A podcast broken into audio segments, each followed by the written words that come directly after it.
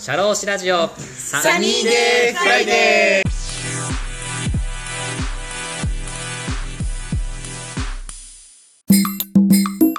始めます。シャローシラジオサニーデーフライデー田村陽太です。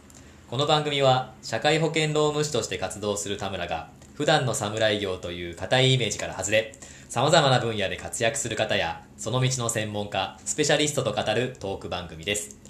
本日も素敵なゲストをお呼びしております、えー株式会社 FJT 代表取締役の藤戸義弘さんです。藤戸さんよろしくお願いします。こんにちは、えー、藤戸でございます。よろしく今日お願いします。よろしくお願いします。今日はあのラジオ収録に来ていただきましてありがとうございます、えーもうめちゃめちゃ緊張してますわ。そうですねこれ始まる前にちょっと簡単な打ち合わせをねちょっとさせてもらったんですけどもうその時にはそのバッチリこうお話しいただいてたので。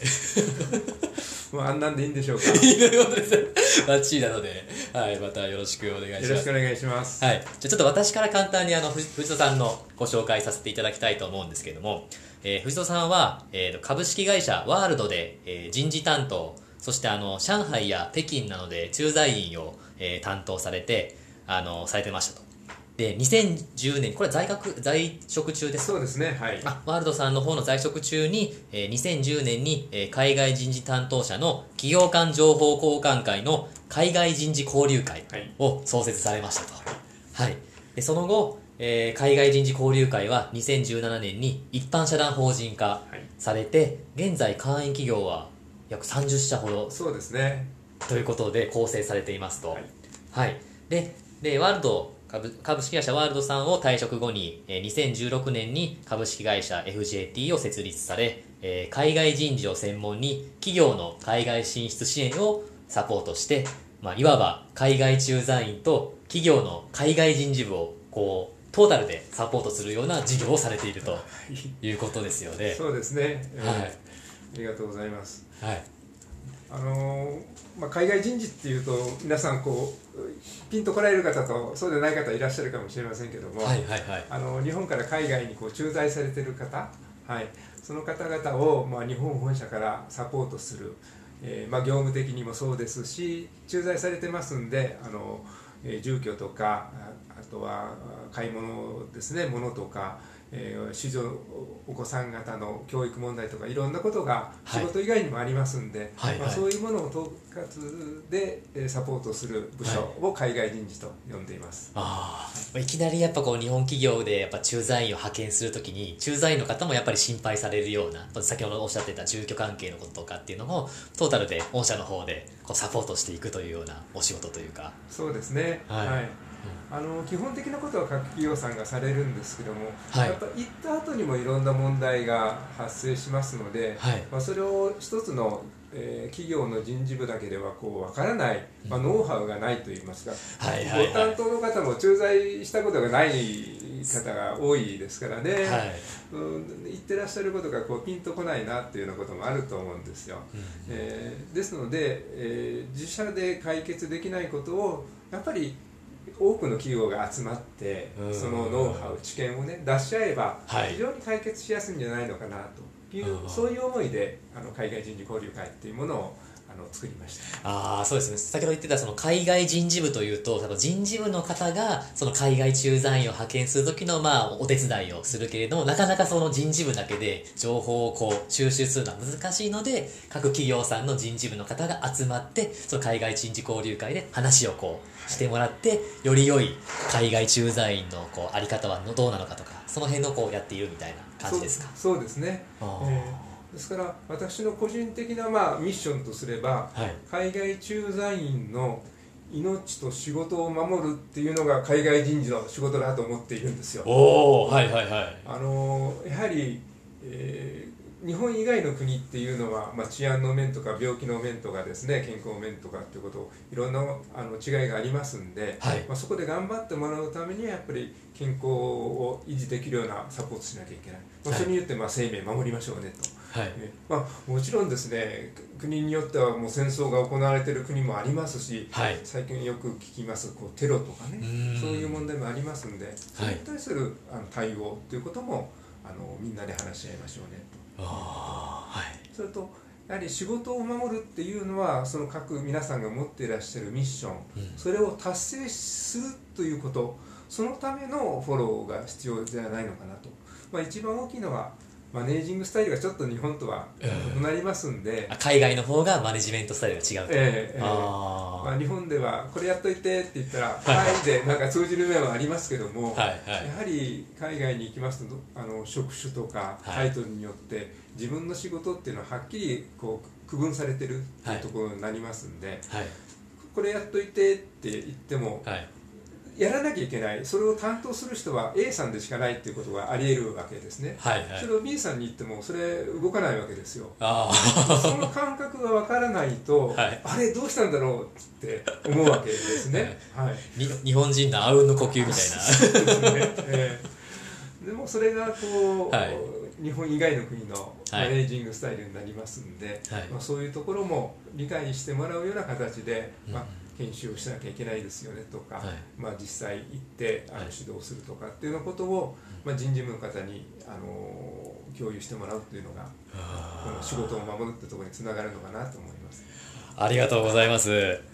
あのそうですね、まあ、藤戸さんのその海外人事ということでご専門にお仕事されてるんですけれどもちょっとまあ藤戸さんとのちょっと出会いをちょっとお話ししようかなっていうところまず なぜこの今回藤戸さんにインタビューさせていただいたかっていうところでお話ししたいなと思って。え僕もこの、まあ、社労士事務所をこう開業いまして、まあ、今2年経ったんですけども、はい。でちょうどその、まあ、社労士でやる前にもともと海外駐在員の方の、えーまあ、キャリアをこう輝かしいものにしたいなっていうのが私の中であってはい。もともとメーカーの海外営業をしてたんですけどもその海外営業のその先というと海外駐在員っていうあのやっぱり輝かしいキャリアがあってその方たちをなんとかこう海外駐在員の方が生き生きと働けるようなコンサルティングの仕事したいなと思っててちょっと結構悶々としてたんですよ、でそしたらまあいろいろ一つの本、えっと日本マンパワーさんの働き方改革の担い手キャリアコンサルタント、はい。自分らしい生き方の支援者。っていうところであの藤尾さんが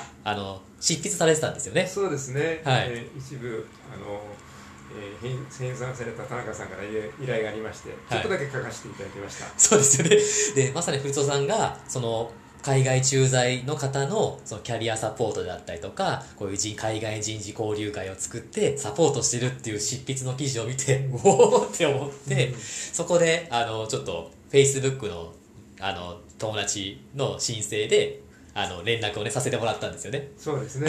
え で今はあの神戸の方でお仕事されてるんですけども僕もその社労士事務所あの開業する前はずっとあの神戸の方で住んでたのでもうまさにもうすぐ連絡取って元町駅の方でカフェで。でー JR 元町駅の2階のカフェで。そうですね。ちょっとお話しさせていただいて、あーもう本当にもう何ですか、もうレジェンドというか、もうすでにもうパイオニアとしてもう仕事されてるっていうのが、もうすごい僕にとっては刺激的で、で、今回ちょっとまあこうやってお声かけ、私のラジオの方にさせてもらったら、もうすぐ快諾いただいてっていう形で、いやだから本当田村さんとお会いした時にはい。今お話しなさったように、はい。まあ、駐在員の方を輝かせるにはということでねはい。あ同じミッションを持ってる方だなとはい。いうことでね、すごく私も感激しましたよ。え はい。ちょっといきなりちょっと連絡させていただいて、まさかこのね、すぐね、返答が来るとは思わず、こんな関係に なれたっていうのが、僕も本当にありがとうございますっていう形なんですけども、はい。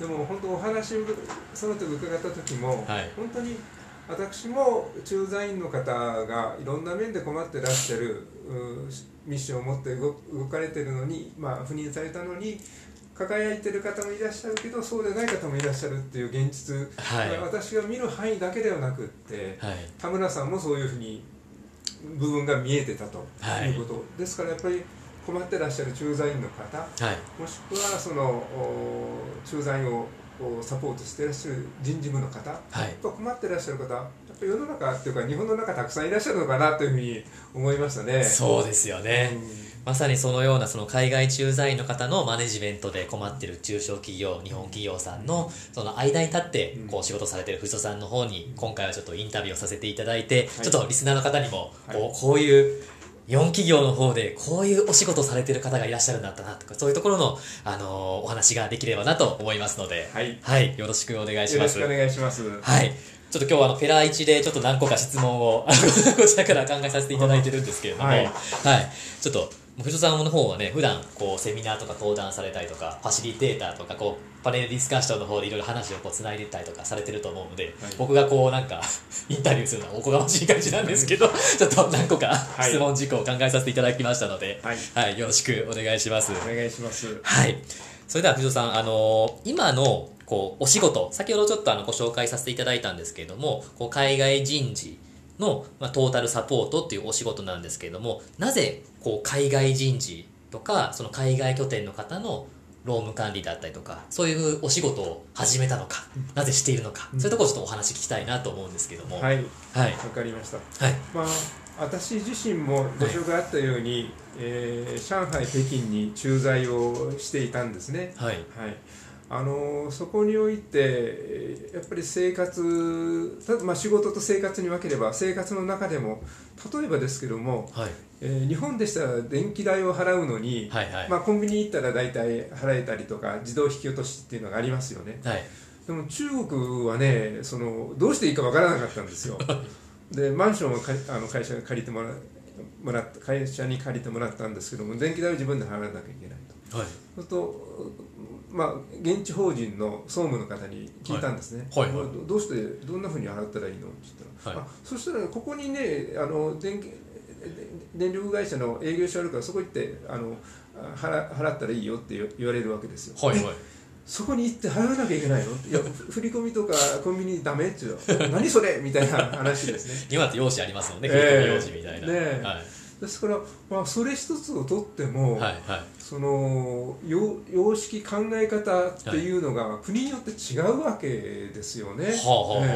それによってそういうふうな払う手間をかける時間をかけることによって本来の業務が止まってしまうというようなマイナス面もありますしあはい。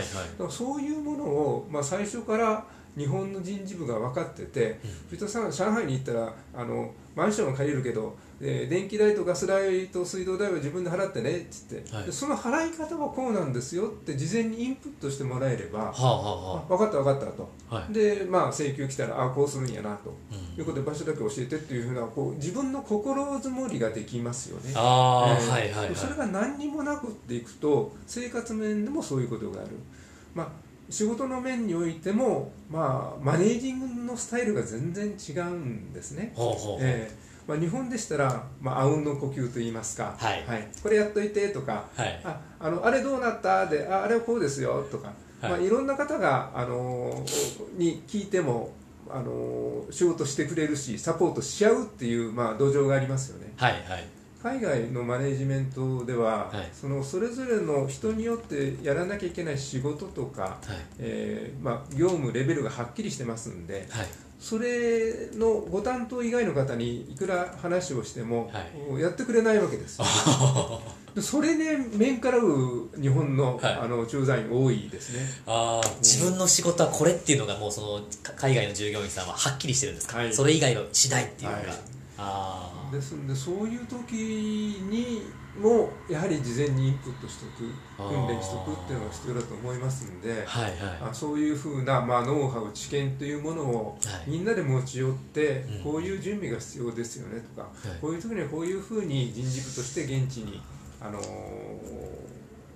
まあ、やってもらったらいいですよみたいなことを、はい。おまあ、情報交換できたらなと思って、はい。まあ、海外人事を作り海外人事交流会を作ってきたというのが経緯ですかね。ああ。いきなりこう駐在員で派遣されて、やっぱりその異文化というか違う生活で分かんないことっていうのがもしそれでちっちゃい、まあ、問題かもしれないけどそれでやっぱ自分の海外駐在員としての仕事に支障をきたしてしまうこともあったりとか、やっぱり先ほど今おっしゃっていたその従業員さんのマネジメント一つにしても全く日本人をこう管理するのと外国人を管理するのが違うっていうのが事前にこう知識として入っていればい。スムーズにこう自分の仕事に専念してはい。できるっていうのをサポートしたいみたいな。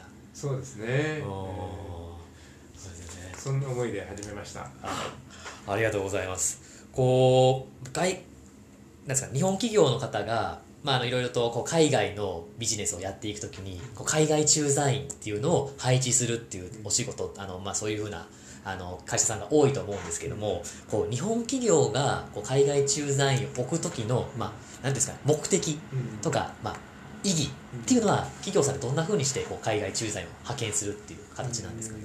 そうですね、はい。あの今の質問すごく、はい。えーはい。駐在員をはい。置く時のこう、まあ、超重要な革新の質問だと思うんですけども、はいはいあり方というか。あり方というかですね。そうですね。そこまでのミッションをはい。提示しているところばかりかなっていうのがまず今の質問を聞きまして思ったんですけどあもあはいはいあの駐在員が何をすべきか。それは、まあ、例えば品質管理なら品質管理、はい。えー生産管理なら生産管理をやってくださいねということなんでしょうけども。はいはい。それのタイトルだけを見ても、はい。じゃあどうしていいかわからないっていうところが現実的にはあるんですね。ですからこのミッションを、えー完結するためにはどういうふうなことを会社が求めてるかっていう部分までのはい。話し込みっていうのが、まず事前に必要だと思いますね。会社の方向性というか、はい。はい。でもう一つその中海外に駐在するというのがあの、まあ、海外勤務の大前提ではあるんですけども、はいはい。まあ、それが本当に必要なのかどうかそれっていうのは駐在することが必要なのかどうかっていう面も今は見直しが必要な時期でもあるような気がしますね。ああそうですよね、えこのコロナで海外あの出張も行けなかったりとか、はい。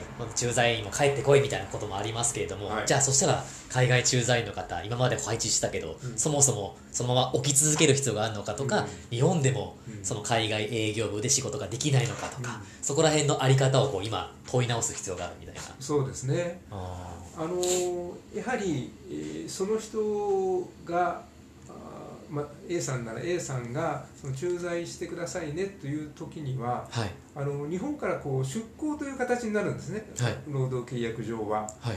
えーで出向契約の中には A さんがこういうふうなミッションを持ってこういうふうなえー業務を行います。はい。こういう期間でこういう労働条件でやりますっていう出向契約がなされるわけですね。はい。えーそれがまあ先ほど田村さんがおっしゃったような、えー目的っていうところになるんですけども、はい。あのーどこで勤務しなさいっていうのが歌われてる部分と歌われてない時があると思うんですね。はいはいはい。えーどこっていうことは先ほどから出てる単語ですけど駐在ですね、はい。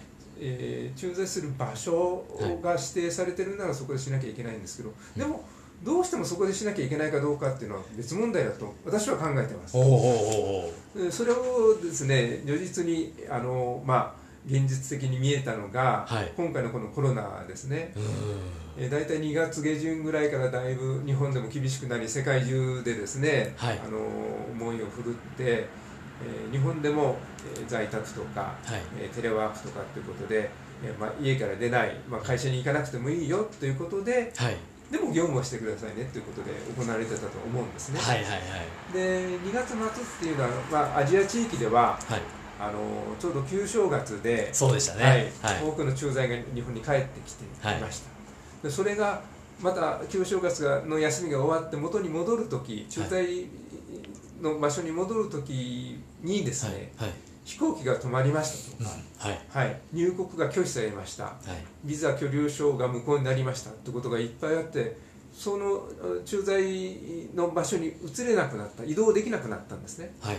でもですね、えー旧正月の休みが終わったら現地法人は動き出すわけですね。はい。もちろんすぐはですね各国あの各地域においても、えーコロナのお感染予防のために在宅しなさいねということはあったんですけども、はい。でも事業が動いてるわけですよ。そうですね。ええでじゃあ日本に戻ってきてる、はい。一時帰国している人がはい。どのようにオペレーションしたかというと、はい。まあテレワーク日本の中でテレワークが飛行しているがごとく、はい。日本とうん駐在地との間でテレワークしてるわけですね。ウェブ会議システムを使ってはい。つないでというかはいでそこでまあ指示をしたり確認をしたり、はい。えーミーティングをしたりということをやっていたわけですね。はい。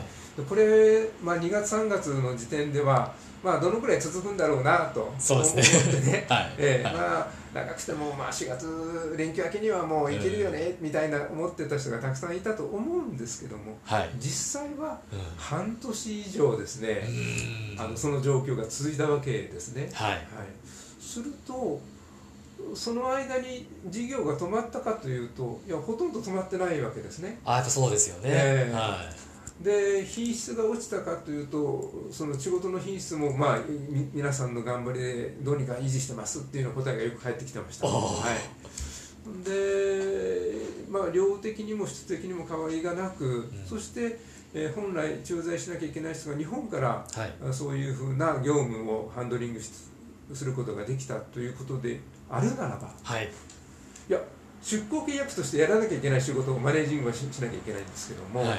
そこに本当にいなきゃいけないのっていう、まあ、疑問といいますかね現実が見えてきたのかなと思うんですよ。そこの国に駐在するべき必要があるのかっていう、はい。うん。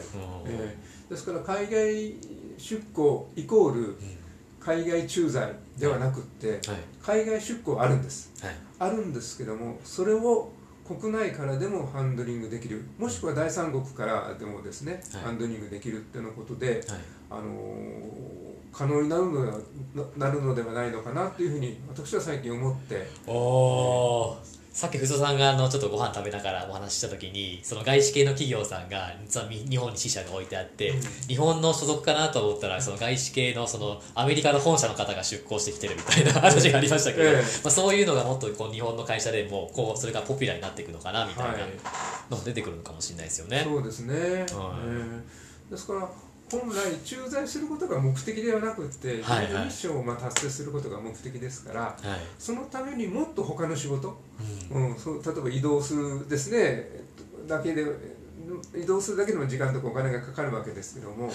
そうしなくてももっとそこの日本にいながらでも深掘りしたりとか、はい。広げたりとか他の例えば別の国に行って仕事をした方がもっとその駐在しすべきうん。場所だった、はい。あそこでの仕事がスムーズにできるかもしれないなと思いますね。ああそうですよね、まあその海で日本の本社の方がその海外駐在を置く際に、まあ、企業が売り上げ上げるための、まあ、ミッションって本当はこう与えて駐在してるはずなのにそこら辺がやっぱこのウェブ会議会会議システムを使ってできるってことになるとじゃあそこにいなくても他の第三国で、まあ、営業しつつそのまあウェブシステムを使って管理するっていうのも可能になってくる時代になってくるのでじゃあ本当にじゃあ企業さんはその海外ビジネスをこう成功させるためにはどうするべきなのかっていう根幹をこう今考えるべきなのかなっていうのがありますよね。そうですね。はい、もう一番の本質の部分ですね。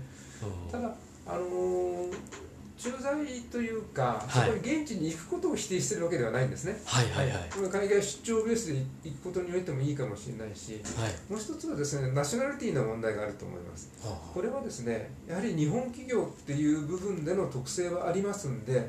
そこのカンパニーマインドっていうか、会社のその理念っていうものは理解してもらわなきゃいけない。はい、それはそれでまた動かなきゃいけないと思うんですけども、はい。ただマネージングスタイルとしては絶対的条件ではなくなってきてるというふうに思います。ああありがとうございます。ここのね駐在員というそういうまあ人事制度というかですね、はい。そういうところが今ちょうど過渡期というかこのちょうど岐路に立っているところなのかなっていうのが今藤さんのお話を聞いて思いました、ありがとうございます。じゃあ次次の質問なんですけれども、はい、現在におけるその日本企業の、まあ、海外展開に海外展開海外ビジネスをしていくにあたって抱えている、まあ、人事とか労務面での課題この辺についてちょっと教えていただきたいなと思うんですけれどそうもですね、はい。まあ、あの人事的、労務的課題っていうとですね、はい。やはりこれあの、まあ、事業は人なりって言いますよね。はい言いますね、ええ。ですからこれ日本の中の仕事も一緒ですし海外のにおけるうそのお業務も一緒かと思うんですけども、はい。まあ、駐在員さんのレベル感のばらつきがあるっていうとちょっとまあおこがましいですけどもはい。現実的にあると思いますね。はい。あの海外に行く人の条件としてよく言われるのはもうはい。言葉ですね、語学力っていうふうに言われるわけですけどもはいはい。単にその語学力言葉ができるというものと先ほどからもう一番単語として出ていると思うんですけどはい。マネージングするというふうなはい。あ部分ですね。はい。でもう一つ同じようなう使い方されますけどコミュニケーションってよく言われますよね、はいはい。これ日本の企業でも一緒だと思いますね。はい。でもやっぱりそれは文化的その歴史的言語的に違う方々とのコミュニケーションを取るっていうのはやっぱり難しいのでそれに対するあの努力っていうのがやっぱり重要かなと思うんですね。ああそれは会社で働く働いて入社してからそういうやっぱりコミュニケーションとか英語とかそう部下を管理するっていうのは意識してこう身につける努力が必要というか、えーあの日本においてもウェブ会議をするときに、はいはいはい。やはりちょっとこう、えーリアルでするよりはちょっとコミュニケーション取りづらいよねっていうふうにおあのよく言われてますよね。はいはいはい。でその中で、えーよく、まあ、アドバイスする方がおっしゃるのはやっぱりアイスブレイクをまずやって、はい。えー普段のこう話しまず仕事にすぐ仕事の話をするんではなくって、はい。いろんなあ最近どうとかえーテレビがどうとか、えーえー最近の映画あれ面白かったよねみたいなことで、ま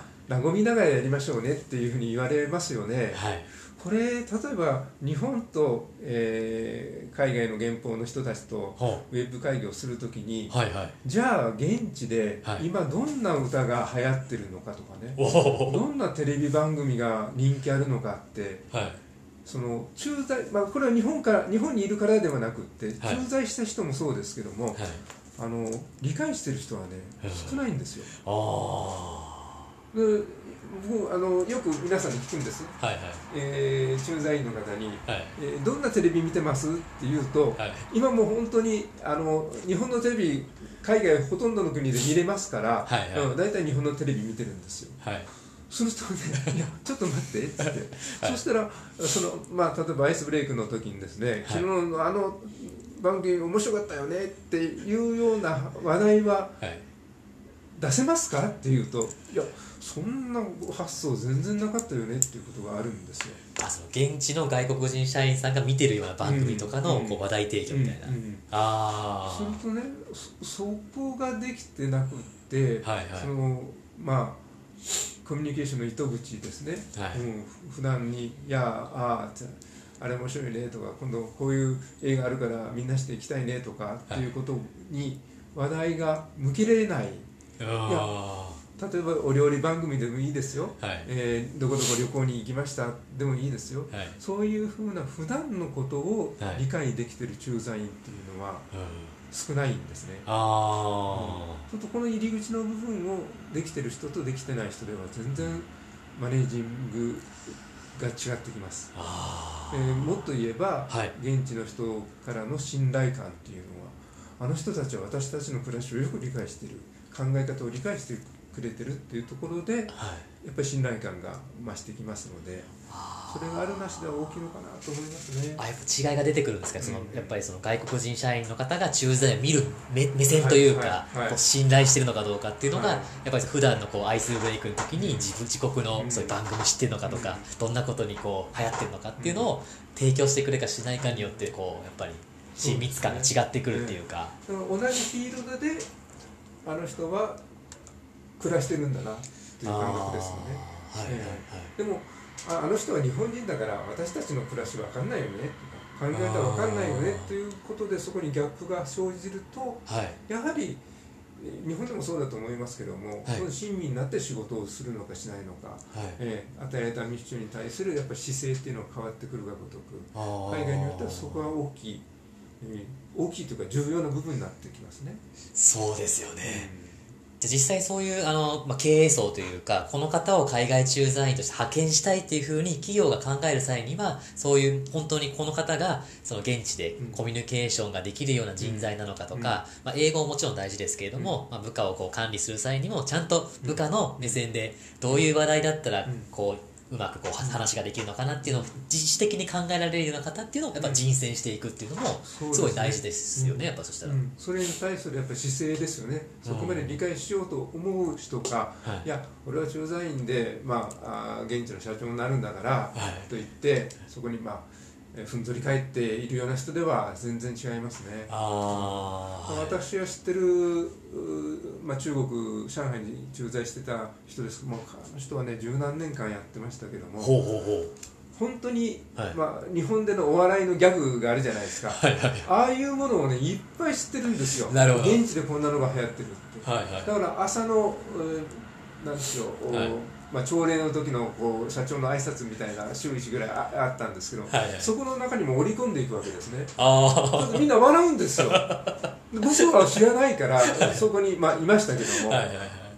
な何って言って今あれ流行ってるのよそれ今真似してんや総経理はみたいなことを言うわけですね、はいすごいねって言うとやっぱりあの人は違うわってえ現地の中あの現地のおスタッフの見方ー、はい。もう根本的に違いましたね。変わるんですかやっぱり変わりますね。あそうなんですか、ね。もうその現地で流行ってるようなやっぱ芸人さんのやっぱネタがこんなのとか、っていうのはやっぱ常にこうサーチして、うん。毎日仕事終わったら見たりとか、うん。やっぱ駐在の努力されてたんですかそうですね。あああの姿勢はあのうそこのオフィスの方もみんなこう信頼感につながってましたし、はい。お取引先の方もはい。もう本当に日本人も中あ、あ上海ですが中国人も関係なしではい。同じような接し方ができる。これは強いですね。あー、うんどうしてもなんか駐在員になったら社長感覚みたいなところでなってしまう方もいらっしゃるけど、はい。平等に日本でも海外でもかん変わらずなスタンスでうん。やっているというか、そうですね。まあそれ簡単なことではないと思いますけども、はい。でもやっぱりそれだけのミッションを持っていかれる方は、はい。それぐらいのこう、まあ、考え方努力なさるような方ということををこなしていただきたいと思います。ですからあまあ、先ほどの田村さんのご質問どういうふうな人事で、はい。あのそうですね。まあ、困ってますかとか、はい。ねはい。課題がありますかという面ではーはい。本当に事業は人なりのその事業をするために何が必要なのかということを、はい。まあ、海外というフィールドで、はい。えー同じ意識を持ちながらその現地の中でどういうふうに自分をこう高めていくのか広げていくのかということを思った人。はい。それが最終的にはあのマネージングもビジネスもうまくいくような形になっていく。そういうふうにつながっていくと思うんですね。あーそういう視線でこう働いてくれる方がやっぱこう少ないっていうところがやっぱ課題ですし、そういう方を増やしていけるような、まあ、教育であったりとか、ね普段のやっぱりこう会社でのそういうフード作りっていうのはすごい大事なことですよあそうね。ですね。まあうんおっしゃる本当フード作りですね。ああ、そうですよね。あありがとうございます。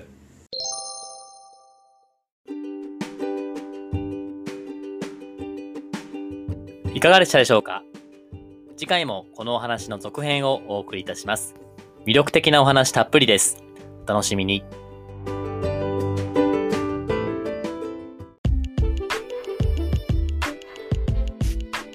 社労士ラジオサニーデイフライデー DJ の田村陽太でした。それでは次回もリスナーの皆様のお耳にかかれることを楽しみにしております。今日も気をつけていってらっしゃい